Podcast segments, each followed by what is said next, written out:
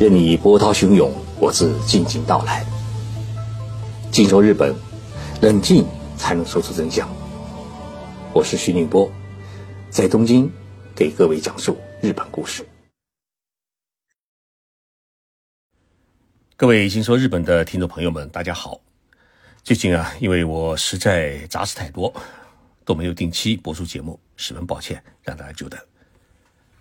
今天的节目啊，我来跟大家聊一聊。日本首富们的苦恼，大家是否记得，在去年，也就是二零二二年的八月，日本一代的经营之神稻盛和夫先生走了，他终年呢是九十岁。稻盛先生出生于鹿儿岛的鹿岛市，他的父亲啊曾经经营一家小小的印刷厂，兄弟姐妹有七个人，因为经济困难，他是家里唯一一个上到高中。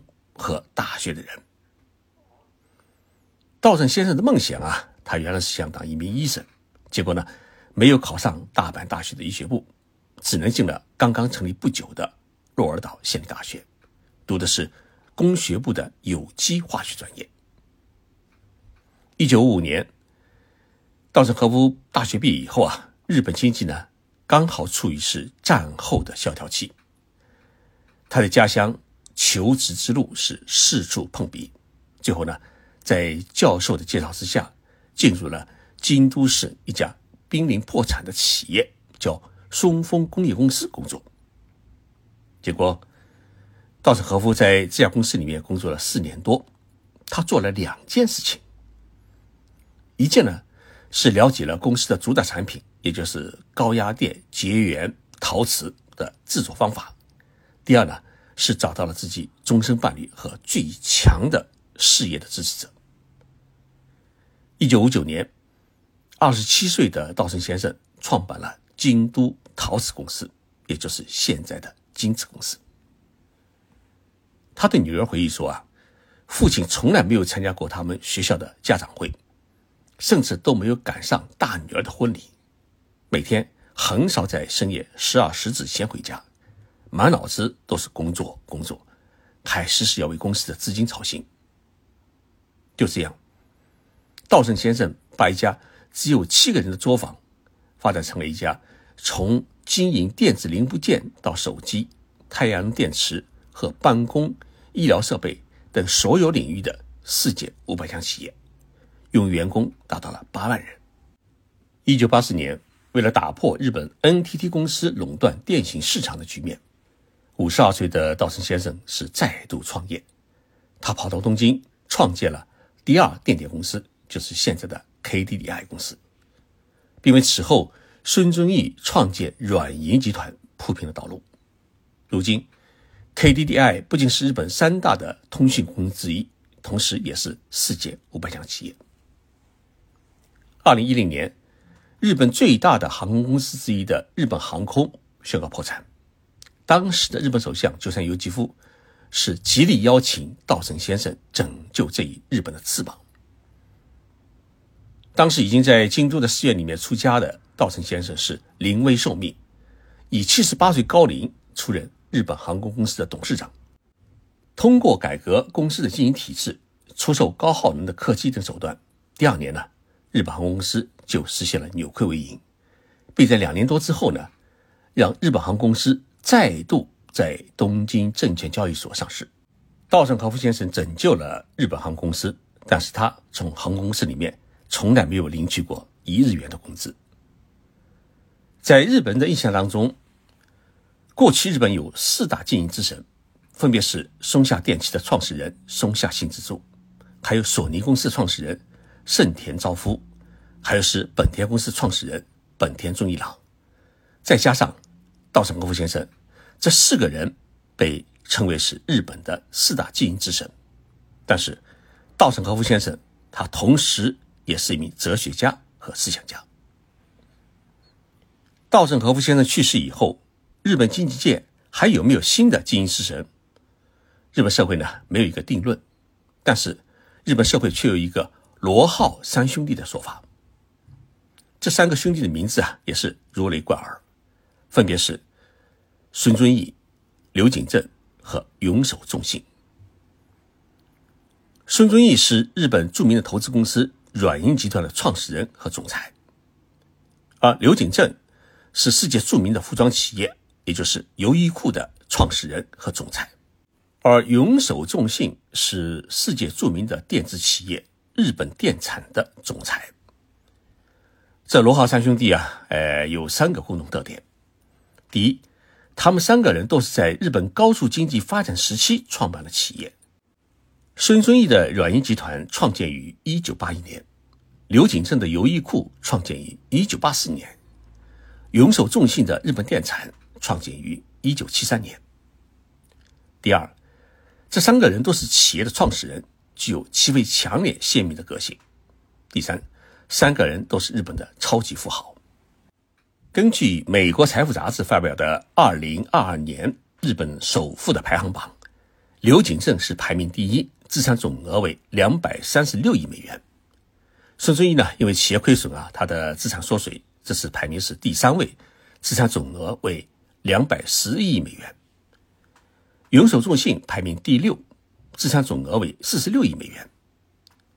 在短短的几十年时间里面，三个人是白手起家。把企业做成了世界五百强，而且还把自己做成了日本首富。没有卓越的经营手腕，不可能成就如此的伟业。但是为什么日本社会没把他们尊为新的经营之神，而是给了一个“罗浩三兄弟”的称呼呢？用一句难听的话来进行解读，就是这三个人是吹牛三兄弟。因为日本社会认为这三位超级富豪。是靠不断的把自己的企业吹大而成为富豪的。当然，这里的“吹”不只是吹牛的意思，还有没有踏踏实实干实业的含义。孙正义从美国留学回来以后，是靠卖电脑软件起家的。有了第一桶金之后呢，开始了金融投资。最成功的投资案就是投了马云的阿里巴巴，赚了数千倍的资金。一向以实业立国。为荣的日本社会是很讨厌金融投机家。在日本，如果你一说自己是基金公司总裁，那名声就如同骗子公司老板一样，不会受到很好的待见，因为他们认为你获取的都是不义之财。那么，孙正义依靠不断的来扩大金融投资，建立起了软银帝国。但是，日本社会认为这么多的财富依靠的是强夺巧取。刘景正是一位很睿智、很勤奋的经营者。早稻田大学毕业的他，把父亲留给他的一家街头的服装店做成了世界最大的休闲服的生产销售公司。目前在全世界有两千四百多家优衣库的直营连锁店。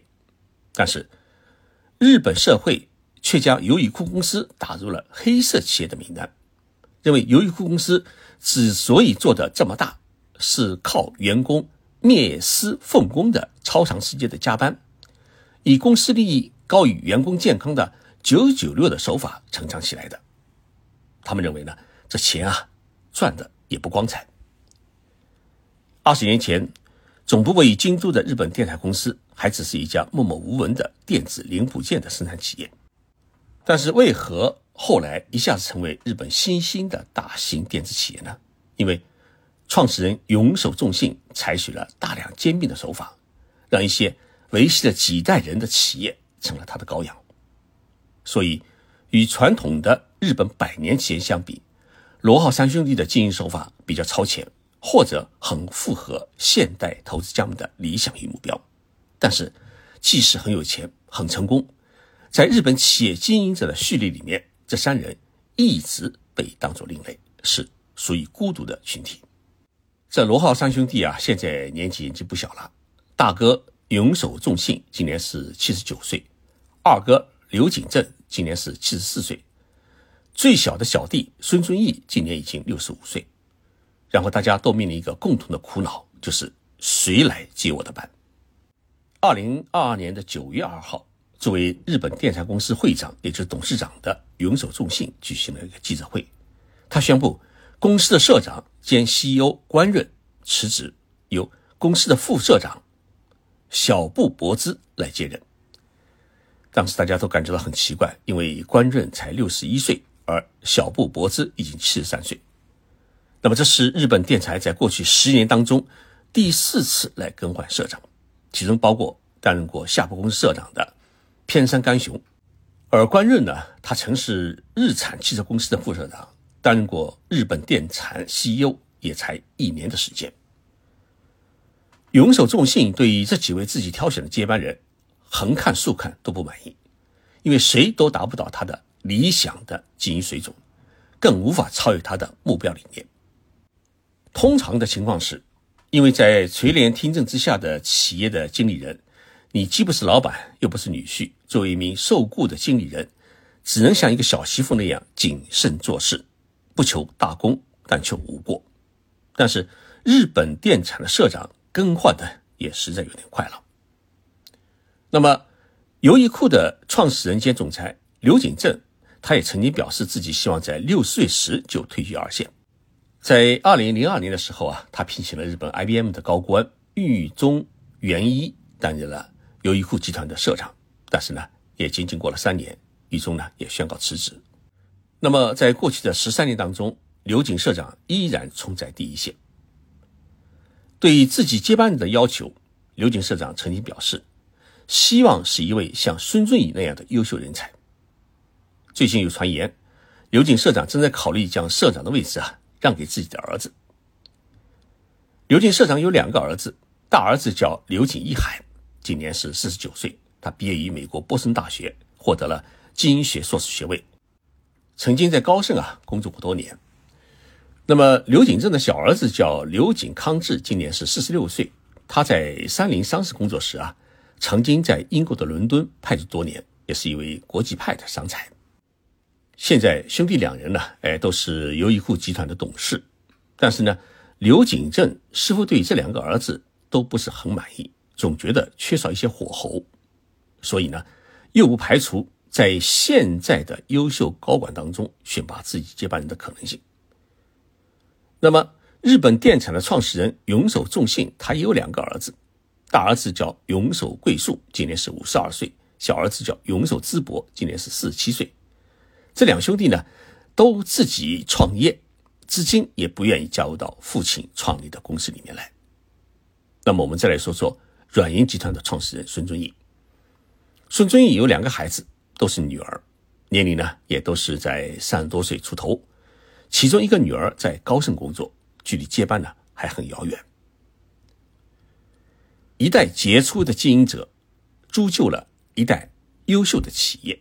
但是呢，能否让这优秀的企业成为百年企业，对罗浩三兄弟来说都是一个未知数。